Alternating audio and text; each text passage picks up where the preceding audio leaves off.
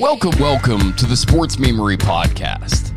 Today, we're talking the NFL, the massive San Francisco Miami trade that involved three first rounders and a third rounder, the Miami and Philly trade that immediately followed, the new 17 game season and how it can change the sport, updates on this wild free agency period, and a preview of the 2021 draft, the rise of Zach Wilson the many differing opinions on Mac Jones, and one of the most polarizing talents we've seen in the draft in years, Justin Fields from Ohio State.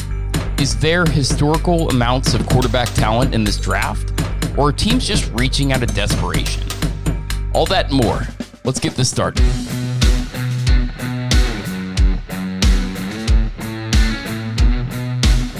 So, San Francisco and Miami big story this last week, by far the biggest NFL story out there right now.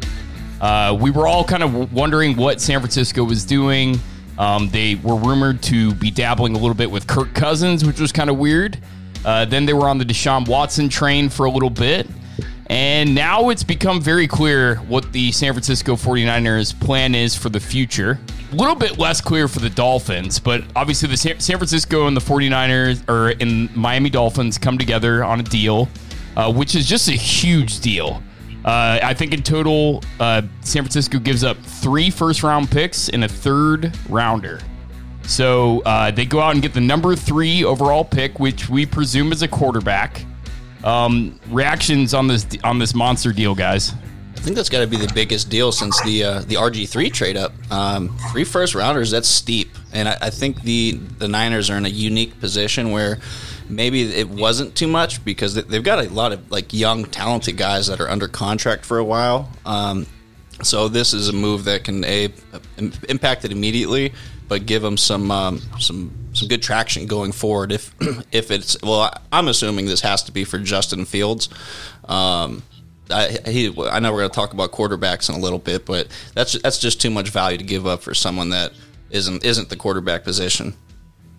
Yeah, absolutely. I don't think you make this move without it being a for a quarterback. Um, but I think that we've started to be seeing see a pattern over the last couple years where teams are not valuing first round draft picks quite what they used to, right? So teams are taking this as more, um, you know, they prefer actual uh, players who have performance track records typically to first round draft picks. Uh, we've seen that in like the case with the Rams trading away for um, Stafford and Jalen Ramsey, et cetera, but also uh, making moves like this, where it's like, hey, this is what we're trying to do. It is strange to come out and be like, hey, Jimmy is our guy this year, um, when we all know that you're definitely making this move for a quarterback because there's nobody of value that you would wait that you couldn't wait for, and there's no reason to go all the way to three to get like Penei Sewell or something. Well, see that that's the big. I think that was the most important thing about when when they came out and spoke about what the deal was with uh, Garoppolo was they finished with this year. Um, so they're good enough to have have a quarterback develop under a year and figure it out, and maybe move Jimmy G for some trade capital. Uh, but I think this year was just the the most important thing. Um, yeah, for sure. And and I so for me right away I thought San Francisco's a loser in this. That's a lot of capital to go all the way up to three, uh, especially because now you're hearing rumblings that Mac Jones is their guy, and you didn't know, need to go to three to get him. I don't think. I think they're probably the only team in the league that has him as a third QB on their board, if that is true. Um, I really liked it for Miami for about 15 minutes until they made the second trade. Uh, when, when, when it was just the first trade, they acquired three first round picks. They have their quarterback two as their guy. I thought it made a lot of sense. They're reloaded. They have tons of picks to go get position players and make a big move. Uh, even if they miss on one of those three, you still get two studs. Then they make the move with Philly, and honestly, I think Philly had the best uh, acquisition through this whole thing. They move back. They think they might have a quarterback. You know, and kind of test, you know, hit the brakes on that, see if, if, if that's what it is, uh, and they go back and get more assets to to take more position players, which they have holes everywhere. So I don't think it's necessarily bad for Miami. They don't have as many holes as a lot of teams who are picking earlier in the draft.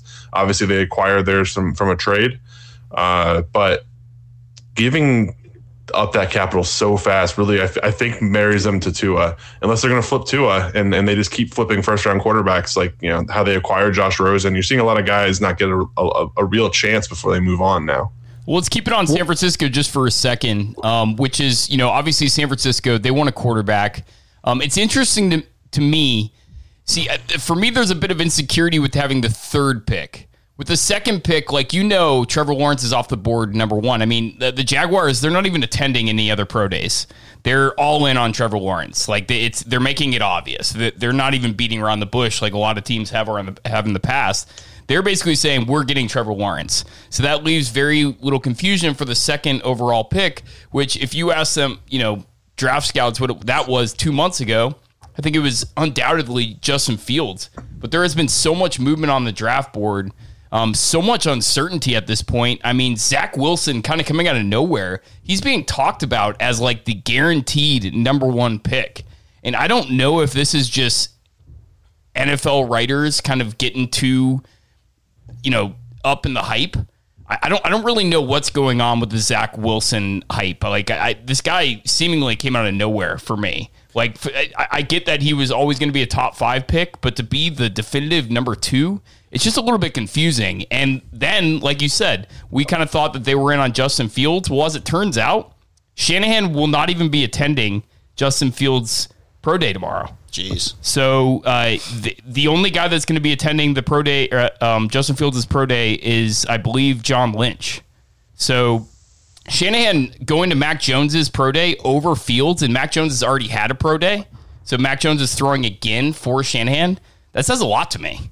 That says that the 49ers are definitively in on Mac over. If, if you look back, I mean, when the Deshaun Watson trade stuff was heating up, Shanahan's quote was, I don't need an explosive playmaker at my quarterback position. I need a guy to distribute the football. So to me, looking at that quote, that lends more to a Mac Jones. But then why go up to three? Yeah. You don't need to go up to three for Mac Jones go to four or five or you know I mean like I just I don't understand going to three for Mac Jones. There's a good chance if Jones. if he doesn't get taken in the top five, enough teams don't move up. He could make it. There, there's early mocks having him at like 15. Mac Jones is or uh, Shanahan's one of these guys that every time I think I'm impressed with him, he does something to set himself back a bunch of steps, and th- this is just another one of them. Like you, you think, okay, you, yeah, go get your guy. Go get the. What do you mean you don't need an explosive guy at quarterback? What does that fucking mean?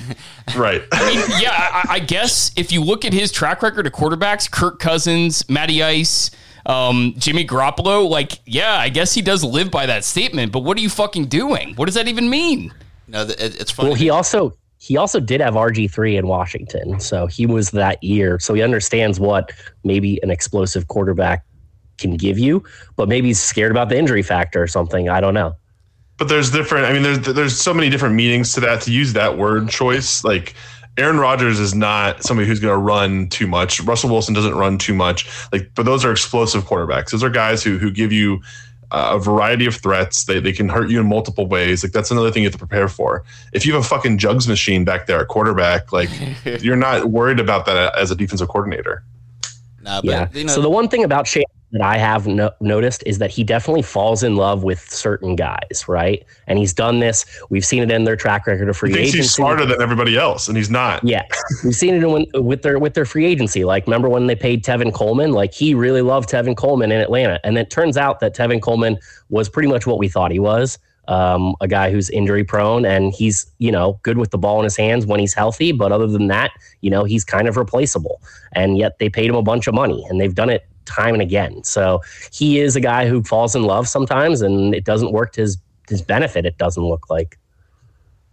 Yeah, uh, I'm still just sitting here back here laughing, Drew. I can't think, I can't remember how many times I've heard you back and forth on Shanahan. Like he is the best offensive coordinator in the league, too. Wow, what a fucking idiot he so is. So I, I still love his football mind. You know what I'm saying? But I hate his personnel decisions. Anytime he seems to be involved in any personnel decision, it turns out terrible. They need to take mm-hmm. that away from him entirely his football decisions are very, very sound. Except, well, except for throwing, continuing to throw against the Patriots. But, but he was. A I think he's a good. Three quarters. I think he's a good play caller, and I think he's a good play designer. That doesn't mean he's good at analyzing and understanding what actual talent looks like on the football field. His, yeah, his run play design perspective. His run play design is like revolutionary. Some of the stuff that he does, like when you break down the play, like it's it's outrageous what he does, especially like offensive line blocking schemes. Mm-hmm. But you know, speaking uh, of of you know personnel moves and everything, is John Lynch getting exposed as a bad GM here? Because my unequivocal feeling is yes, he's fucking terrible. It, it, uh, well, I mean, if he's giving the, the coach what he wants, right, by doing this? Is it really on John Lynch? Um, so I'm, uh, it's very hard to separate the two, and I, I don't know that they're they're pretty much married to each other. Um, essentially, if, if the deal works out and they get a good quarterback, and that's their quarterback for the history, then I don't think it makes him look bad. But if they miss, then yeah, it'll make him look bad. Well, I'm glad you brought up John Lynch because what has John Lynch been good at in his career? Drafting, drafted everything. So then, so then, so then you everything take, he's ever done. But well, no, he, he's he's made some pretty glaring mistakes. I, th- I think the Jimmy Garoppolo experiment it didn't work out. I, I, and then signing him after only seven games, he hasn't just made every good decision. The best thing that he's done is drafting. I mean, he got what uh, Kittle in the fifth round. I mean, he, he's had some gold mine, like just splash fifth round picks. Leonard um, Warner. But here's my or, here's my point. Yeah, He's right. also had some ridiculously good first round picks, and now you take away his first round line. picks for the next three years. I don't get what they're doing. Like you you already had the the number twelve overall pick. Like to me, Dude, make make a more modest move like the Dolphins did with the Eagles, where you're only giving up one first round pick, and then you probably still get Mac Jones at six. That's the grossest thing about this whole thing. Like, if your guy is Mac Jones, why are you even trading up and doing this? It, the whole thing is very confusing to me. The 49ers uh, organization seems very lost right now. Yeah, I mean it's it's definitely confusing. I'm I'm still a believer that he he falls outside of the top ten, um, but you know, like I said, there's. Who? Um, Mac Jones. I, I still, I, I, think at this point, there's no way that happens. At this point, probably not, just because of who has repositioned. But right. I think you know, back when before this move happened, before the kind of series that, of moves that got set off with this move, and other teams feeling the pressure. I mean, there, there's not a, there, there's not a, a, a chance that he, he can't. He might select a twelve where they're sitting already. Yeah. So here's here's the thing. If I mean, if I'm looking at it now, right after the repositioning, I would be surprised if we didn't see the first five quarterbacks taken b- before pick eight. Yeah.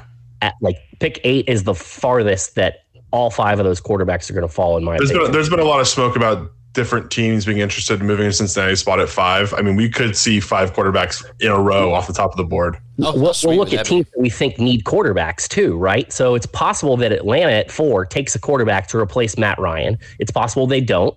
But if they're not going to do that, then they should move out of that spot, right? We think Carolina has been in on quarterback all offseason. So they're a team that could absolutely move up. They reportedly had Mac Jones at um, at the Senior Bowl and loved him. So they would be willing to take him at eight if he fell to them, or possibly move up. Um, and then so you look at a team like Miami, they could move down again if they wanted to at six, or they could take a quarterback if they want. I don't think that they go that route, but for me to see those five quarterbacks get past eight, I don't see it. Yeah. Now I agree.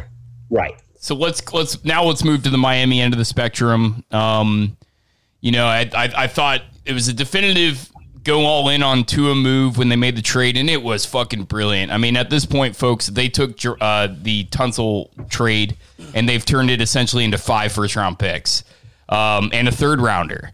Uh, I have not seen a team, you know, wheel and deal with a pick and like that in quite some time. It's it's it's really fucking remarkable what they've done with that one pick. They they're going to rebuild their entire franchise with that one trade.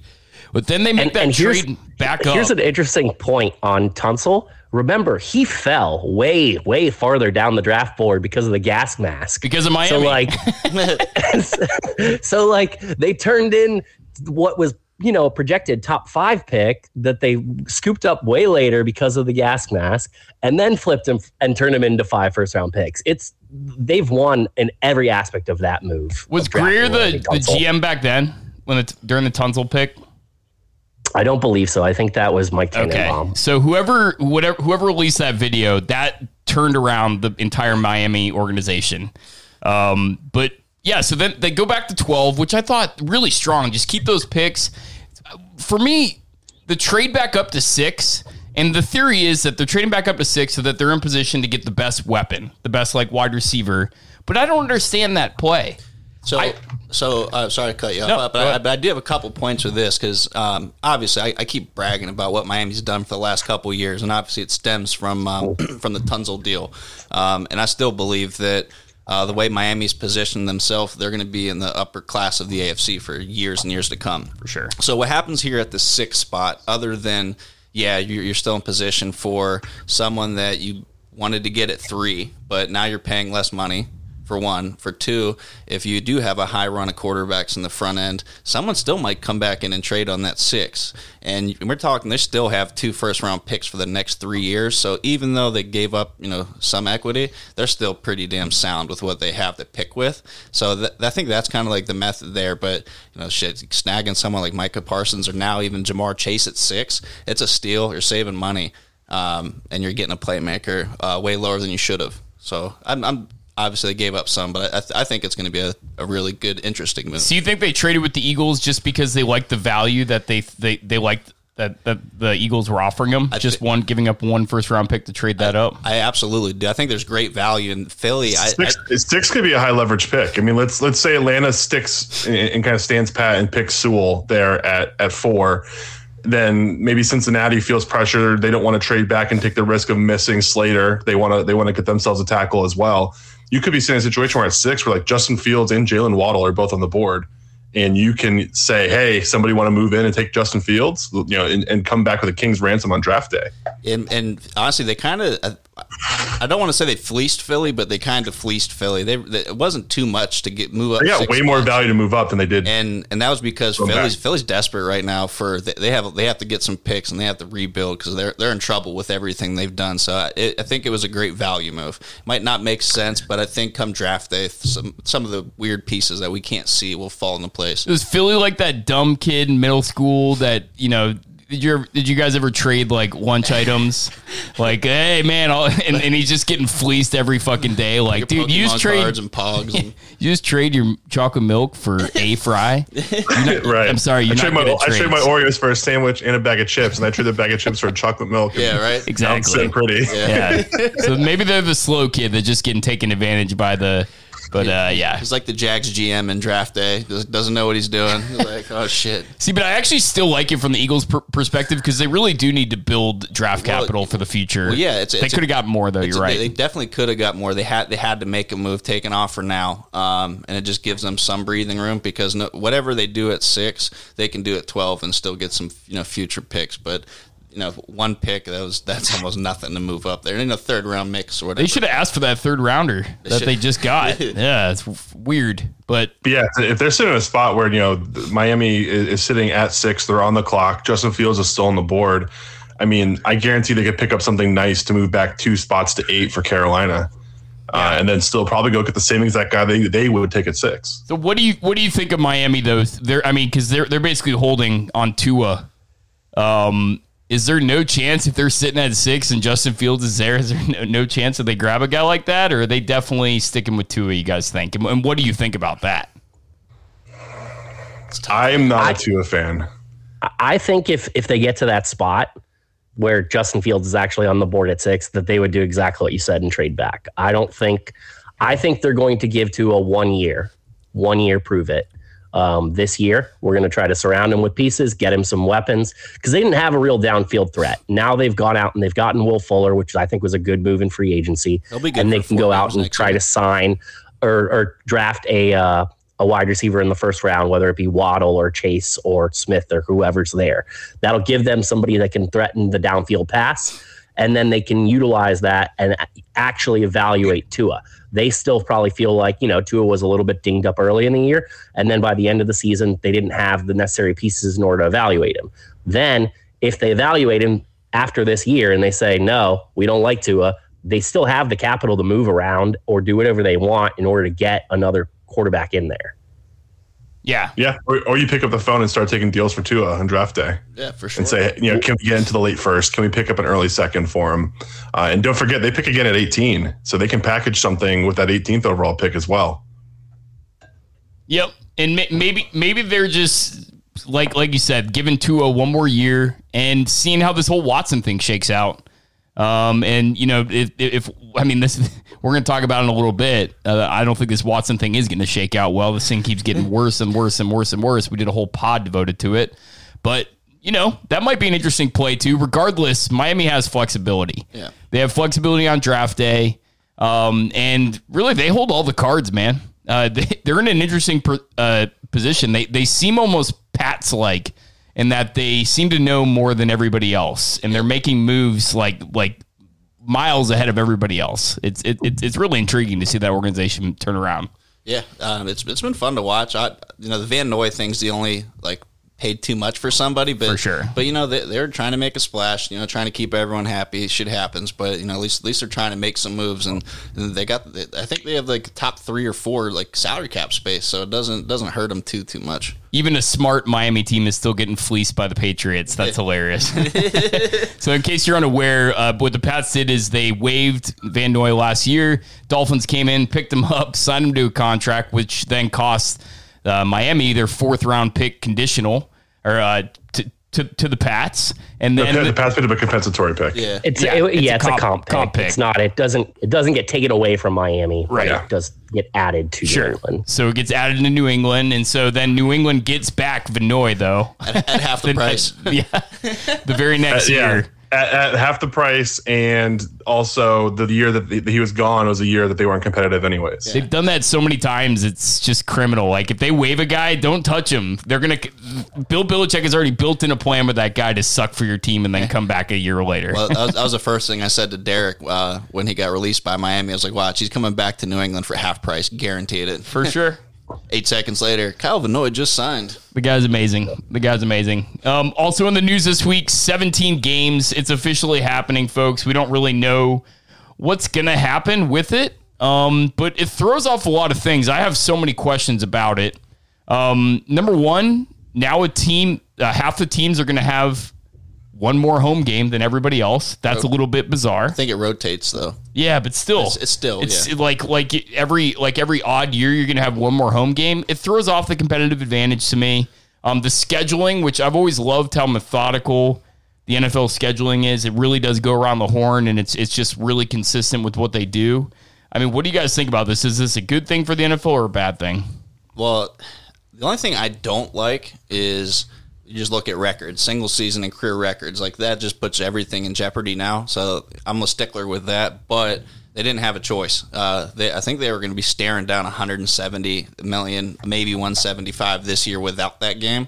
That game alone brought the salary cap back up to what 182 or something that it was, and then obviously going forward, now you're going to start seeing that cap the following year. That cap's going to be like 215, 220 yeah, that, that one game generates so much money. So like, yeah, it's Right. going to be a bit of a bitch, but at least they're they're taking one less preseason game. Uh, training practices are going to be different through the season uh, to compensate for it, and you know everyone's going to start making some more money. So it, it'll be a weird transition, but I, I think I think it'll be a good transition by you know year two three.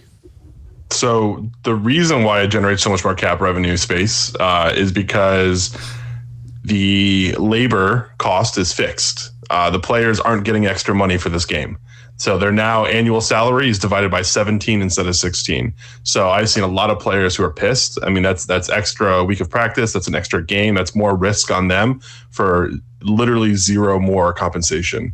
Uh, so I think that's going to become a big point of contention come the next CBA, and I think that's something that they're going to really look into, whether that means you know per sal- per game based contracts or, or whatever the case may be. But to feel the downward pressure of that salary cap staying down, plus now you know you're getting the same amount of pay for more work. Um, those are two things that the NFL is going to have to deal with at the at the bargaining table for sure. But is so is this 17 game? Is this just for one season, or is this going to be moving forward? Permanent. Is it locked in? I think it's permanent. Yeah. It's permanent. So yeah. so if that's the case, one, I don't know exactly how they did it because didn't they ratify the CBA last uh, before so last the- offseason? Well, that, that's what I was. years? That's what I was just going to say. Is this was negotiated by the the PA? So oh, Yeah. I, I understand that players are upset about this, but this is something they agreed to, and the the PA's always been a weak in the NFL. It's always been weak, and that PA was kind of organized. I think it was last year during COVID, wasn't it? It was kind of quiet. The negotiations that went on. and and- I, I, Yeah. So one of the, one of the mechanisms that had to happen in order for this to ha- for this to happen was there had to be a new TV deal. So there had to be a, a new agreement from a TV standpoint, and I think the uh, the understanding and when you're sitting at the bargaining table as the NFLPA, you're thinking, okay, new TV deal means more revenue, which means you know we get a better share of that because there's an owner there's a there's a profit sharing model. Um, this new TV deal didn't really add any new money as far as is what it added to the total pool. So I, I think the way the NFL went around it was kind of shady. Yeah, it's, it's, it's you know per the language uh, that was that was agreed on, but I don't think it was per the spirit of the agreement. So they'll probably pay for that on the back end. But again, not a very strong uh, PA as far as the other major sports. I think I think baseball and basketball have much stronger players associations. Um, so we'll see, you know, how that how that lands out. But again, the NFL, I, I know I've talked about this before the NFL doesn't have the problem that some of the other sports have. NHL has to figure out profit sharing and how to stay afloat. MLB, so apparently, a lot of teams lose money. The NFL's problem is like, how do we split up all this money we're making? Right. They lose, quote unquote, lose money. Sure. Right. There's some creative accounting for sure. Well, yeah, that's all it is, is creative accounting. It's just how much can you lose is really what yeah. it comes down to. Right. For me, the real question I'll pose it to each one of you guys which single season record this year will be broken with an asterisk? Will it be passing yards, passing touchdowns? Will it be on the ground? What What do you think will be the first record? One, one record has to go down this year. It just has to. Yards. It's going to be Mahomes. Yards, yards is the easiest one for sure. Yep. You know, I think it'll be Rush, passing yards because the quarter. Passing. You know, running backs aren't going to sit. Are, are, are, will probably sit out more. I think. I don't think quarterbacks will sit out all that much more because you know especially if you're a quarterback like Tom Brady and you haven't ever taken a hit in your career. Yeah um, you, you don't really put yourself that at that much risk to play an extra game. Now, running backs completely different. You know, I think you might actually see those those those last few games, and and from a fantasy perspective, it makes it really interesting. Do you even change your fantasy season? I think you let it ride exactly as it is right now because that 16th and 17th week, or sorry, will be 17th and 18th week are going to be very confusing. Um, what teams are going to do with that, nobody really knows. Yeah, so yeah, see, now, should be interesting. Yeah, and that's a good point when you bring up the running backs now. So you know now you really start looking more into load load management because guys that you know I think 300 is like the weird the tough threshold at the end of the season. Now we're going to start flirting with 350. It's a lot of touches when you when you start getting banged up. For sure. Yeah. So I, I, have an I have an offer uh, as far as what I think record could be broken, and, and, the one I think might be most likely likely is again you know kind of focusing on the passing game, um, and, and a record that has a relatively low value per game is the sack record. So you look at 22 over a 16 game season. I think you add that 17th season. I mean, you, you need a guy to average not even one and a half, and he breaks that record. Yeah, it's yeah, huge. It's true. Oh, Aaron Donald, go get it. Right. TJ Watt, TJ Watt, uh, Shaq Barrett. Those yep. are all guys that can. Yeah, for sure. I'm just looking forward to that argument and debate conversation about oh well you wouldn't get it if you didn't have the 17th game. You know. Yeah, I, I, I just don't I don't like it. I don't like when sports do things purely for money. Um, and it you can't you can't tell me that uh, the owners aren't making enough money. It's just it's nonsense. If you look at other sports, you know, with the NBA, where barely 50% of them are profitable. It's just not the case with the NFL. Um, the teams that aren't profitable are, are, it's a very small number. Um, and it's just, it just shows you how little, little leverage the players have in the NFL as compared to other sports that they agreed to this. And I think in the end, it affects the sport in a negative way. I just don't like it all so, around. So, so one interesting thing that you touched on that I wanted to go back to is um, that extra game in terms of the schedule, right? So the NFL schedule, the way it's set up is, you know, you got the uh, two division games against each of your division opponents for six games total, and then you play one one division in each conference. Where does that extra game come from? Where what is so what exactly. is the scheduling going to be for that? It's the opposite conference. How are they going to decide it? It's the opposite conference. So I know the Bucs are at the Colts, so that's how they're starting it this year. It's AFC South, NFC South, um, and I think the Steelers have somebody at home. I can't remember who so is it, was, but I think is it going to be the team that is uh, finished in your place in the opposite it, conference it, in the opposite division or yeah, something? They they, they, they, touched on it. Yeah, it's it's it's something along the lines. That could be interesting. Yeah, it just it, it's it's very uh, on par with how they set up their schedules as is, uh, like those bonus games. Um, yeah, but but that's pretty much is it, it is. So is, it, is a season eighteen weeks or nineteen weeks a season? It's it's going to be eighteen weeks. See, I, if, if you're going to go seventeen, I'd like to see a second bye added. Me too. Like make it make it 19 weeks. Everybody gets two byes, and that way you can stretch them out and a little more fair. Because some teams get that that like week five bye that sucks, or like you know one of those late byes week like 12. Right. The I late ones well, suck too. Yeah. I guess the question sure. is would an extra bye actually help the players' bodies that much? we don't really know, you know, because they've never done it. Um, but yeah, I mean, to me, like when once you're in the grind, you're in the grind. You know, players talk about towards like week 14. I think it was Jerome Bettis that said after games he literally literally couldn't even get out of bed Yeah. like Monday through Tuesday, and then by Wednesday he would just be able to walk again. Like it- the the the wear and tear is just wild to me. You almost just want to get it over with and get to the freaking off season. That Well, they yeah. take such a beating on their bodies. w- once you start getting later into the season, man, it's it's barely any pads. It's more of you know, Oh yeah, just, just fill it's and all tap. practice is all mental. Yeah. Yeah. Yeah, All right, well, let's move past this. Um, so free agency is it's really not even close to being wrapped up. Uh, me and Marcus were talking about this. There are still some huge fucking names out there, um, and this really is a historical free agency. Uh, however you want to cut it, um, there are there's so much talent out there. It's it's ridiculous, and there's still so much talent out there. But I want to touch on. You know, uh, you guys did a free agency pod last week, so we won't go over everything. But I do want to update. Just on, there's been some signings, um, and just want to kind of get your guys' thoughts on who's winning free agency so far. Um, and I'll kick it off with the Tampa Bay Buccaneers, man.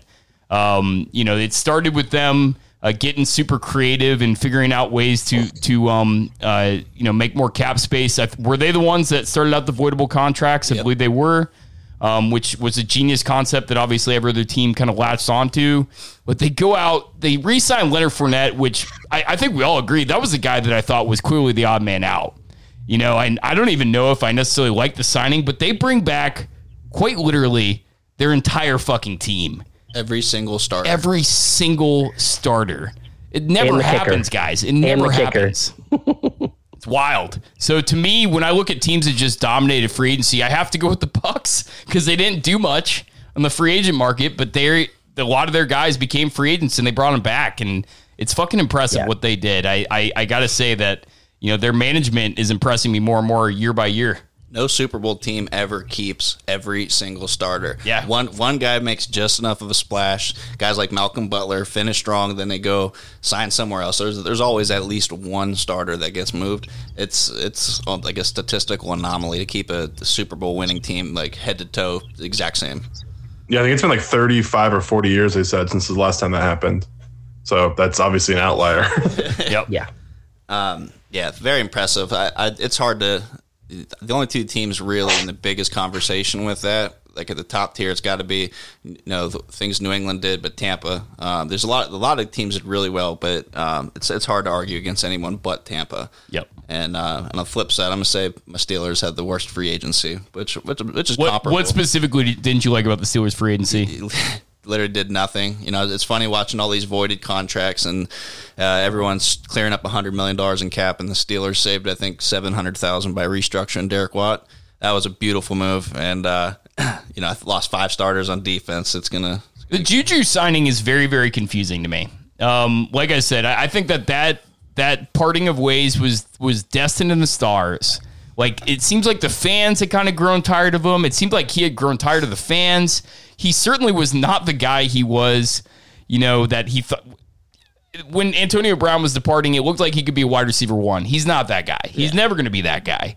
I just don't understand what they were doing. It seems like it creates more issues, and is he even worth what they signed him for? I just I'm I'm so confused by that re-signing. I really am. yeah, it, it, it's a good, it's a team friendly deal, but it's also like it's still a headache. It's still the headache and the drama that you're trying to avoid. You know, and for uh, for um, our um, players friendly coach over here, we always have something stupid going on with uh, with Pittsburgh and social media and TikTok and boots to the face and dancing. I just don't. I just don't understand why you wouldn't take an extra three million dollars and go do it. You know, have a prove it deal in Kansas City with Pat Mahomes. I still like. I'll talk about that probably until he signs his next contract.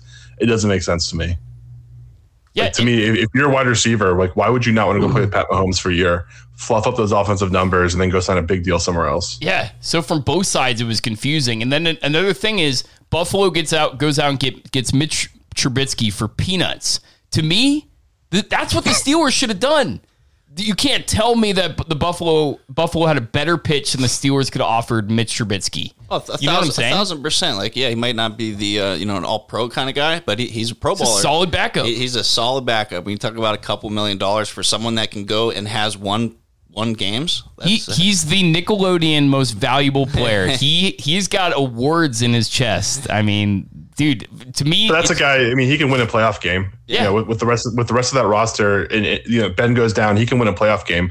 Do you, I, what? Who do they? Who do they have still? They still have Rudolph. Like that guy's. He's a bum. Yeah, he is a bum. He's Yeah, awful. So, um, th- we're, we're, that was they're the worst in free agency this year. But I, I think it. They well, did have my. They did have my favorite story though. Did you hear about uh, the the Tyson Alualu signing? Yes, yes, I did. That was that was. So he that was he verbally good move. committed to sign to Jacksonville. Uh, he's he's heading down there, test COVID positive, has to quarantine, and then during quarantine, he's like, "Man, I really like this brand new house we just built." he starts talking. To, he's, he starts talking to teammates. He's like, "I don't want to leave Pittsburgh. I'm not going to leave Pittsburgh." And then he resigns in Pittsburgh for two years. That, that was the only good So- move they had. So so he's been bad for the Jags twice. Yeah, exactly. Well, g- give, Exactly. give me another team that knocked it out of the park this free agency. Um, I mean, I, I really like what New England did too. Not even you know trying to be biased there, obviously, but I, I like what they did. I'm kind of intrigued by what the Chargers have done. I'm kind of seeing. I, I want to see what the tail end of the first move is. So they obviously they, they, they have a very clear defensive identity and what they want to be. Um, they they say, hey, Casey Hayward, you're a great player. You just don't fit what we're doing anymore. We're not going to bring you back. Uh, they do the same thing with Melvin Ingram. Those are two like decent names. Those are you know I would say top ten free agents available on the board right now. So I'm curious to see what they do with that money. They have an offensive identity. They have their quarterback. Uh, Herbert's stud. I want to see what they do on the tail end of this next wave, who they bring in. But I think they've set themselves up in a really good spot to make a splash. Um, I like what Tennessee did. I thought that they could address their defense, and they did that in a big way. Um, bringing in, you know, corner Janoris Jenkins and Bud Dupree, um, that'll really help out that defense, I think, and that makes them a strong contender in that division once again.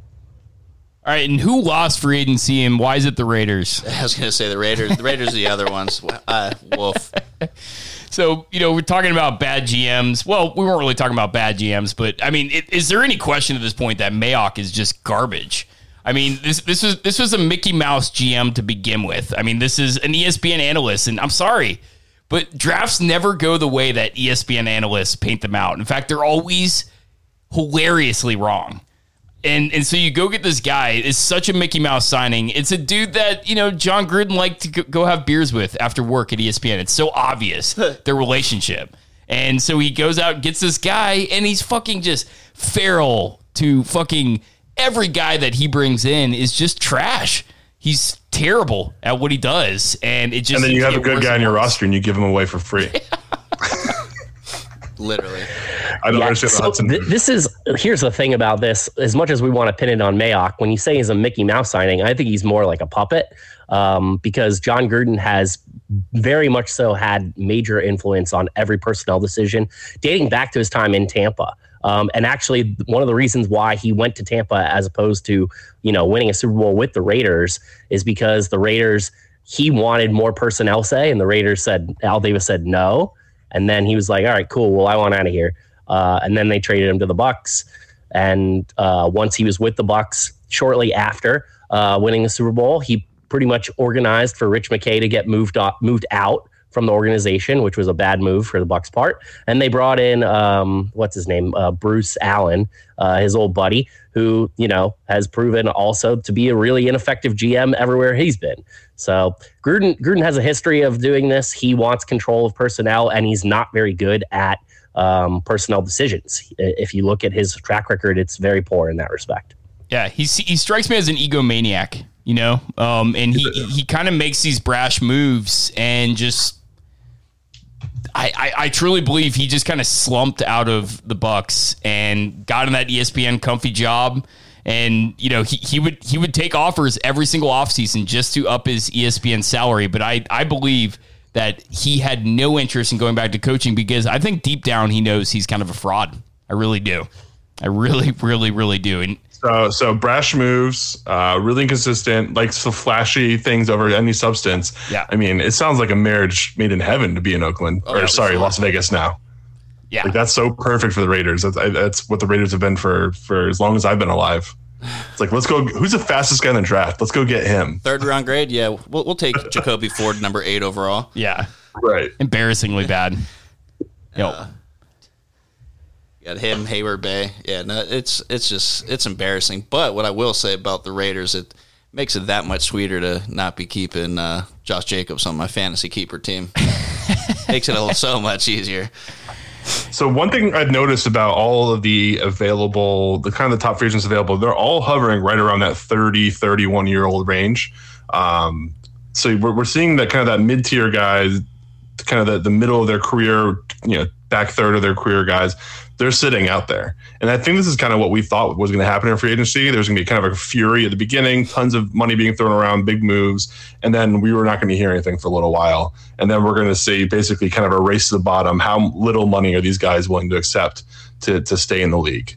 Um, well, I think they've also turned, you know, everybody's turned their attention to the draft, right? Right. And then what's going to happen is after the draft, then they'll go back and reevaluate where else the other free agents are and and and you know what, what we need what we didn't get done in the draft so i think that's what i feel like we've seen I, I think that's yeah, and, and that's part of why we you know we thought there was going to be kind of two cycles.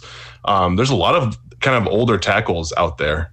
Uh, you know, Eric Fisher and Schwartz both coming off injuries. Obviously, Villanueva is on his last you know, last leg there, but he probably has a year or two you know of useful productivity, even if it's moving over to right tackle. Uh, Russell Okung's out there. You know, four capable guys that the, the Seahawks should all go after and won't. Right.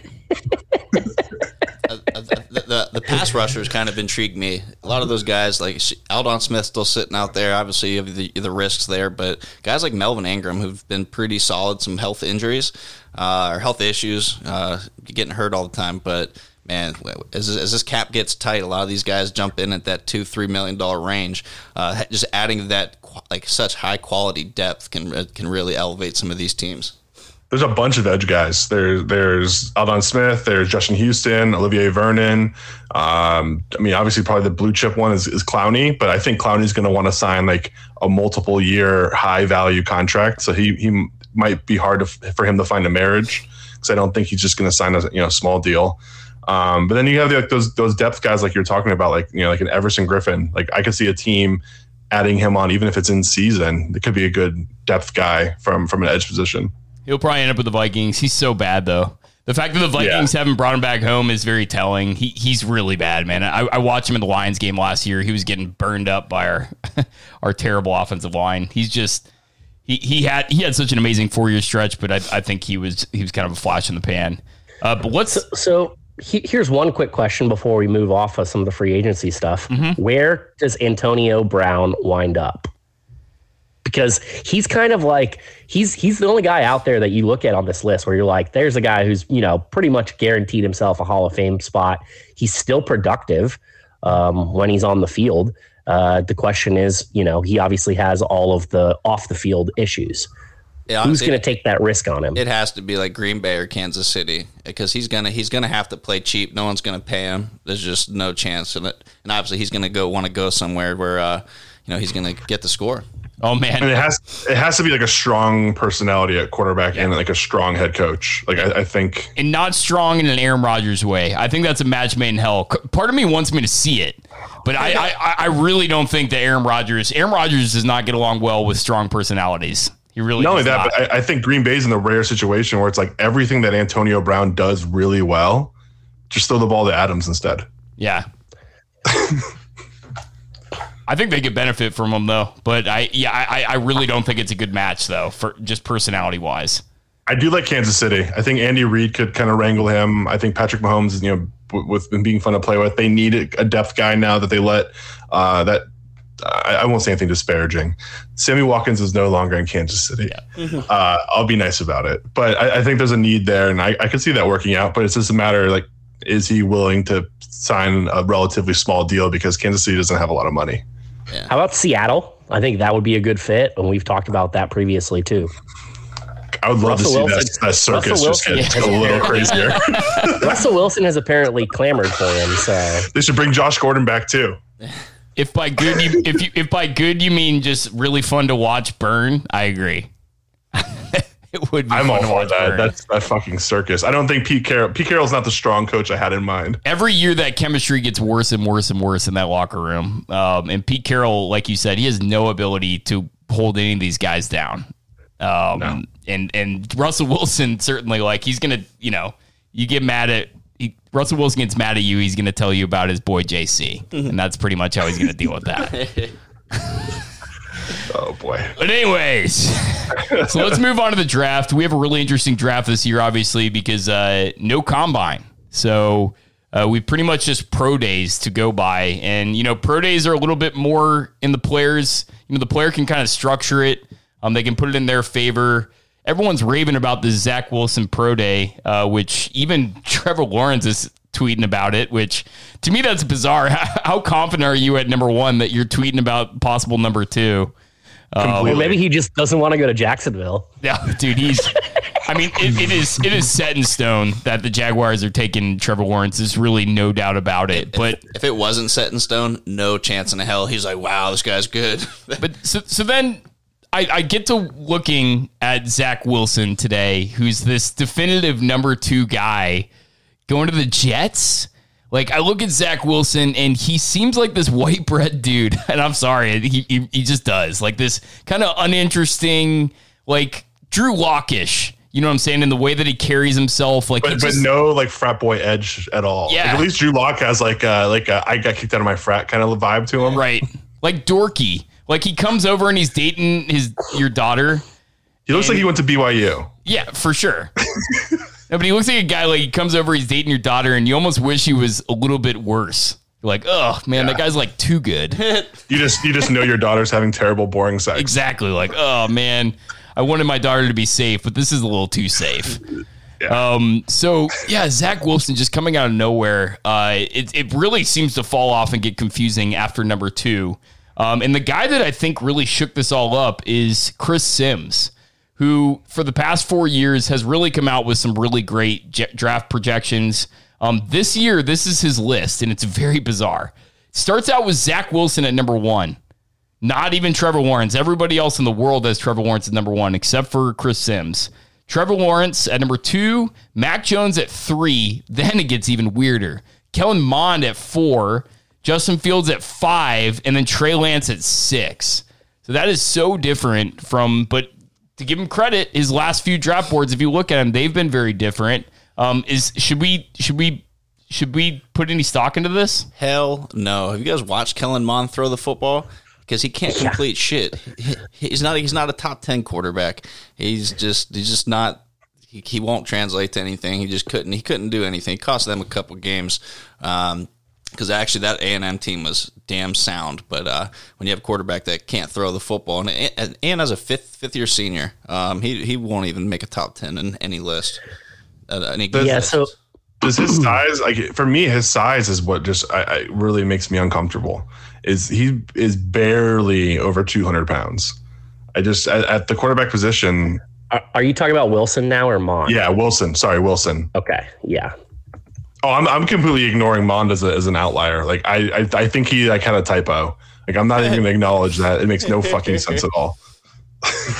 So, so I heard somebody talking about Mond, and they were comparing him to Dak Dak Prescott, saying if you look at their situations in college, so the one thing that Texas A&M may have had a little bit of a weakness in is they didn't have great pass catchers. They didn't have anybody really. They had one really dynamic player um, who they tried to move around a lot and get the ball to, but outside of that, they didn't have necessarily any threats.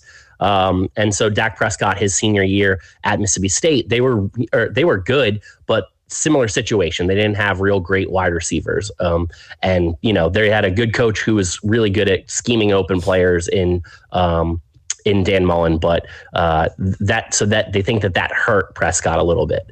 Um, I am also an anti-Mon guy. Uh, anybody that can play with Jimbo Fisher and is not being projected as a first round draft pick, he can't play at all because Jimbo Fisher turns these guys into first round draft picks. So the fact that he's not already being projected there means that he's not that good, in my opinion. If you look at it, Christian Ponder went in the first round, EJ Manuel went in the first round. Um, obviously, Jameis Winston, Jamarcus Russell. He, he he has a record of turning these guys into high first round draft picks.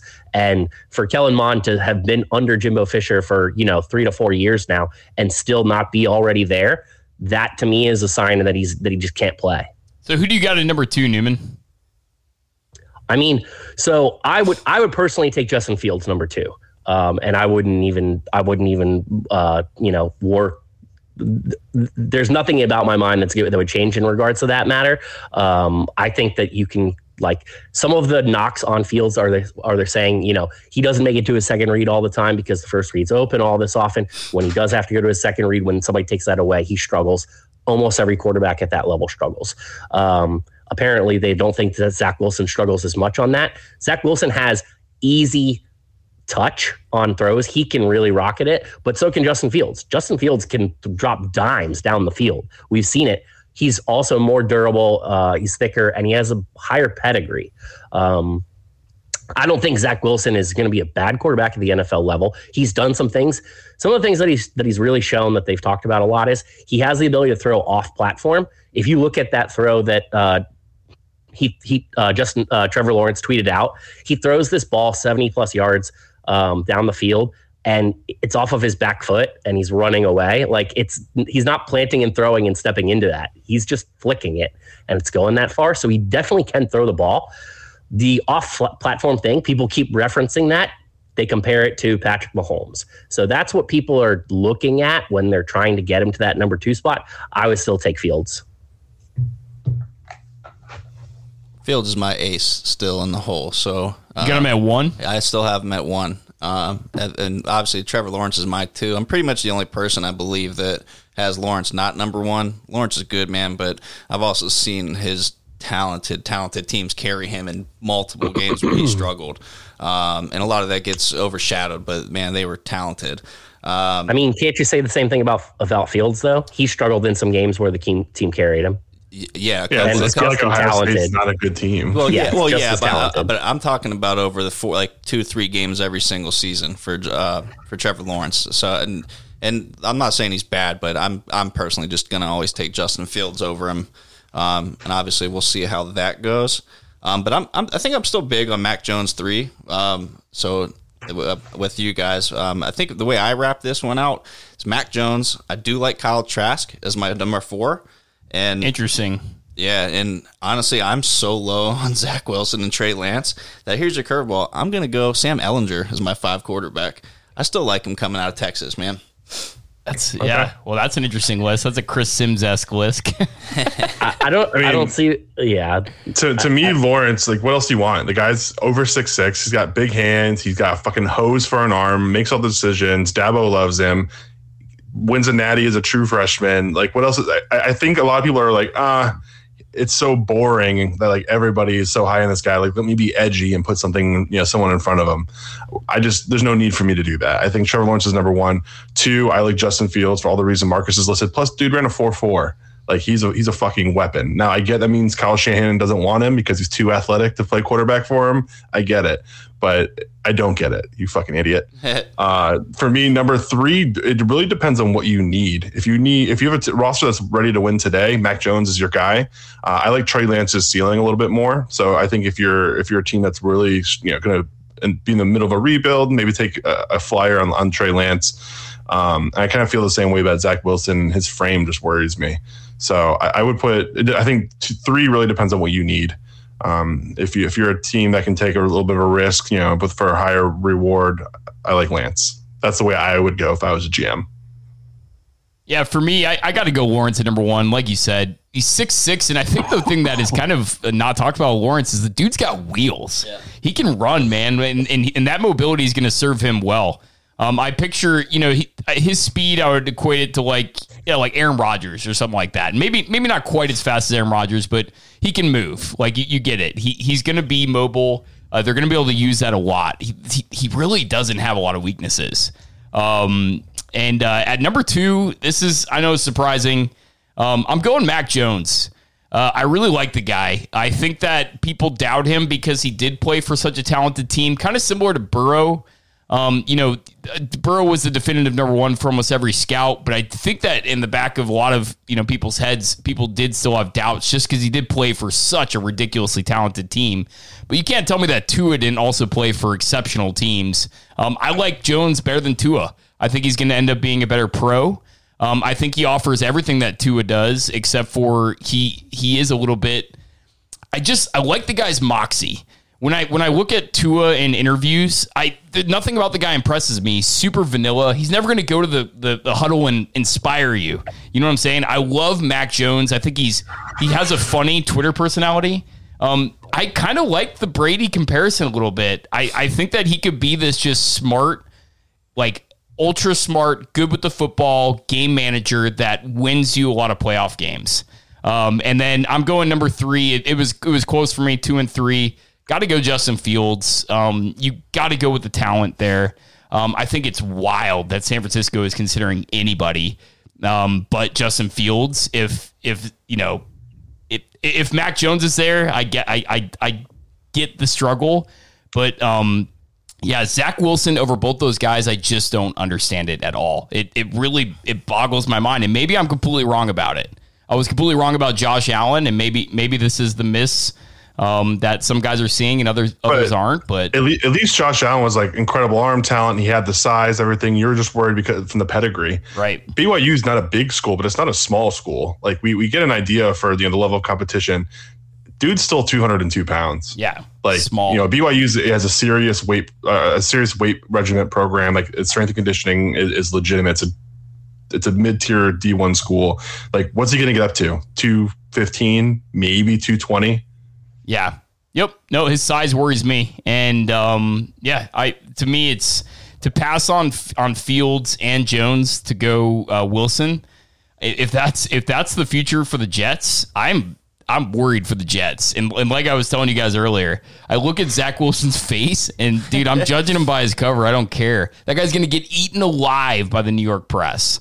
To me, you're going from kind of effeminate, like weak personality Darnold to another kind of weak personality dude in in Wilson. I don't, I, I just, I don't quite understand it. I mean, look at the NFL where you know the backgrounds that a majority of the players came from, and that dude right. steps in the huddle like. I mean, Newman, you're a I Jets dis- fan. Are, I kind of disagree with you on this. I, I don't think that Zach Wilson is, you know, is as bad as you guys are kind of painting the picture here. Um, I see him similarly to Joe Burrow. He reminds me a lot of what Burrow is. Um, Burrow is a little bit of a like a slightly undersized. He's not quite as undersized as Zach Wilson, but he's not significantly bigger. He's one inch taller. Speaking of what I saw, uh, I had Mac Jones and, and Zach Wilson at the same height and height. So I mean, Mac Jones is definitely thicker, um, but uh, but that's but I mean he's not he's not like towering over him. Burrow has like twenty that. pounds on Wilson. Huh? Burrow has like 20 pounds on Wilson, so yeah, and he, he's an inch taller. So, so I mean, in terms of that's, um, I think that's important weight though. At that yeah, position. But, but, it's not to say that we can't put some of that weight on him. Um, so he, anyway, if we're looking at it, him? As a Jets fan, saying, you're, you're, you're mentally I'm already saying, drafted. I'm saying we as an as an NFL organization that drafts right. Him. Oh, uh, okay. See, I thought, yeah. I thought as a Jets well, fan, you are, already you're you, not you know what's happening. You're not worried I'm, about I'm pretty resigned to the fact that I think the Jets will take him. Um, That's interesting, but just, but I mean, wild I, I have him three out of my quarterbacks. Uh, I, I do have Fields above him, but I would definitely take him over Mac Jones because of the mobility. Mac Jones's mobility is definitely an issue. If you look at quarterbacks when they enter the league, um, one thing that they often struggle with is if they do not have that mobility and that athleticism, then that can create more issues for them because they're not able to process through the reads as fast um, as you know as veteran quarterbacks are. Veteran quarterbacks can get away with it because of that ability to process and know. Right. If we look at Tom Brady, he plays that style, right, where he processes it very quickly, so he moves on to his reads faster. Um, young quarterbacks always take a little bit longer when doing that. And it's not like Mac Jones was playing at a place where he had to get to his third read a lot. Most of the time, their their first or second read is going to be open at Alabama, and that Hasselbeck actually, or Tim Hasselbeck actually broke it down. Um, and uh, Mac Jones has struggled when he's gotten when he's had to get to that third read, and sometimes when it requires athleticism to make some throws, he struggled with that as well. He never has to get to his third read at Alabama. You're right about that. So we'll we'll see. We'll see. Um, yeah, I just I don't know, man. Wilson Wilson worries me. Uh, he certainly doesn't if, worry Chris Sims though. If I was drafting a quarterback, I would probably take Mac Jones fifth. I would have Trey Lance fourth because based on the upside. Um, but yes, my top five would go Lawrence, Fields, Wilson, um, Lance, and then Mac Jones. Biggest surprise for me and everyone was uh, Marcus saying uh, Trask at four. That's wild. Yeah, no. So I, I, mean, let's talk about Trask for a second while we're on. I am on some of these quarterbacks, but but you know he's a, he's a playmaker, man. He's not you know nothing's super fantastic, and it's not like a, someone I want to take it for right. overall. Um, I just like him better than the other guys. Sure. So I think Kyle Kyle uh, Trask can distribute the football, um, especially when it's designed and schemed open to him. He has to go to a place that has a really good play caller and, and coordinator in order for it to be successful. He's also 23 years old, which is the same age as Sam Darnold, who's been in the NFL for three years.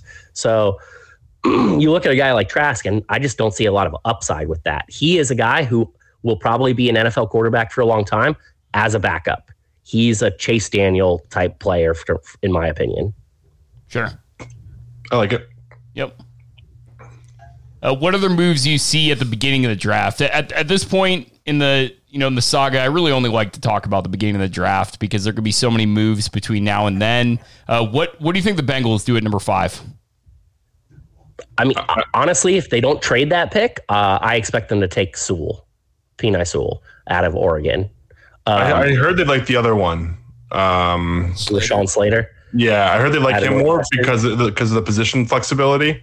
If they have to move him down to guard, they can. So I've, I've heard they like him better. But Sewell can play guard if you needed him to. Um, yeah. Slater has a little bit more flexibility. He's capable of playing center if you needed him to, yeah. um, which I think actually would be a team like the Eagles, who could draft an offensive lineman and just anywhere, it would be an upgrade for him. Uh, that would be a good pick. I don't think he's going to make it to 12 for no. them. The interesting thing I think in this draft is watching to see where some of the top defensive players wind up going because these are the guys that have been pushed down the most by these quarterbacks.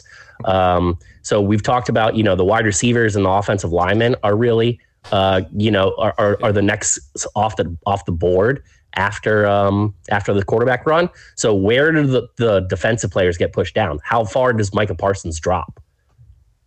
Well, if he dropped into Pittsburgh, I wouldn't be upset. I think there's a there's a good chance as a game day or uh, sorry draft day trade. If if the top three go the way we think they're going to, Lawrence Wilson, Mac Jones, a lot's going to rest on Atlanta and Cincinnati as far as what they do with those picks. If, if Atlanta stays with that pick and picks Sewell, um, I think the phone's to be ringing off the hook for somebody to get in there at their chance of, uh, you know, get Justin Fields at five. Um, if for some reason they stay put and, and we get to six, I think Miami's going to have a really tough decision to make. Do they trade back? And, and I guarantee a team like New England or, or Carolina would be interested in moving up. So, yeah, if I'm Miami and I'm there and, you know, the top tackles off the board at six – uh, I would either be looking at one of the wide receivers, which is very possible for them, or I would be coveting Micah Parsons yeah. for that position, just because that that he's he's a freak. He's so he's he he's uh, I comp him to Devin White. I think that's a good fair comp for him. Um, so that's what I think he's capable uh, of of producing. And I think he, if you take position ability out of it, obviously there's more value at the quarterback position. But if you just say who is the best player at his position in this draft, to me, it's Parsons hand down. So I would still go Sewell actually. Okay. But um, but yeah, the, the, that would be he's. I, I would have no issue with him at number three overall in this draft if you're just right. taking players based on grades. Yeah. Sure. um, but I think Denver makes a good makes is a good spot potentially to take um, a guy like Parsons, and I think it, playing in a Vic Fangio defense would really uh, he could perform well there. But Vic Fangio is probably not long for that job. You almost wonder. Yeah. You almost wonder how far like guys like Patrick Surtain Jr. Uh, are going to start sliding. Uh, it's it's that that middle tier this year is going to get really wild. That twelve to eighteen because it, it's so it's so driven by like need because there's so many quarterbacks. Or, sorry, cornerbacks. There's a lot of outside linebackers. Like there's you, you can kind of have your pick depending on who you want. As far as there's not a lot of variety from a position standpoint, but if you need one of those guys, I mean, I I've seen some people. I think Surtain gets out of the first round in a few mocks I've seen that s- seems ridiculous to me. Absolutely, it makes no it makes no sense. It makes no it, sense at all. If so, one team that's looking really that really is loving what what's going on with this draft is the team like Tampa Bay Buccaneers, who just won the Super Bowl, doesn't have any glaring need that they need to address, and can literally just take best player available, and all these other players keep get popped up. Maybe we see more than five quarterbacks off the board in the first round. It's c- certainly conceivable. What if that pushes down? What if what if a Washington takes Kellen Mond, right? And then that drops down another quarterback. So the Bucs could be looking at, you know, an elite edge rusher at 32. That'd be disgusting, or a defensive lineman or offensive lineman, whatever. Like best player available. If you're if you're taking that towards the back end of the draft, you are rooting for all of these quarterbacks to go up some of the scary propositions I see. I've seen uh, Rousseau, the, the the edge rusher from Miami, make it all the way to 27 to go to Baltimore. I mean, that's like a match in heaven. A, a, a Miami to Baltimore edge rusher. How many late round steals oh, yeah. did Baltimore get? They get it every every single fucking year. Every year. Every every year. And this is why. Yep. yep. All right, guys. Well, let's wind it down. Uh, I know, Derek, you got to make a, a draft. So, any closing words, thoughts? No, I, am just excited to see how this shakes out. I think we'll, I don't know if we're going to see any more pick trades until we get a little bit closer. I think a lot of that's going to really depend on how those first three, four picks go. Um, if they go the way people think they're going to go, I, I think people are going to be salivating at the opportunity to get Fields at four. Atlanta might take him. I mean, he's from you know Georgia. He's Atlanta. If I'm an Atlanta fan, I would want him. So yeah, yeah, it's definitely a possibility honestly the the sliding of of certain players you know just before draft it's always intriguing to me. It's intriguing to me this again this year at justin fields. I i do think he's an unpolished product. I think he's going to be a stud. I think he's going to be an absolute stud. So I, i'm just kind of confused by it. It happens every year well, yeah, like Isaiah Simmons slide last year, so it's gonna be it's gonna be somebody, and it's someone's gonna be mind blown, and someone's gonna be pissed off when they get when they fall out of the top 10, 15. For sure, and Lamar Jackson. I mean, think about him. He showed up to the draft. He thought he was going to be taken in the top fifteen, and he slid all the way to the very last pick. I mean, it's just bizarre how guys just lose steam like this right before draft. But we'll see. I think he's an athletic stud. But all right, guys, from all of us here at the Sports Memory Podcast, have a great night.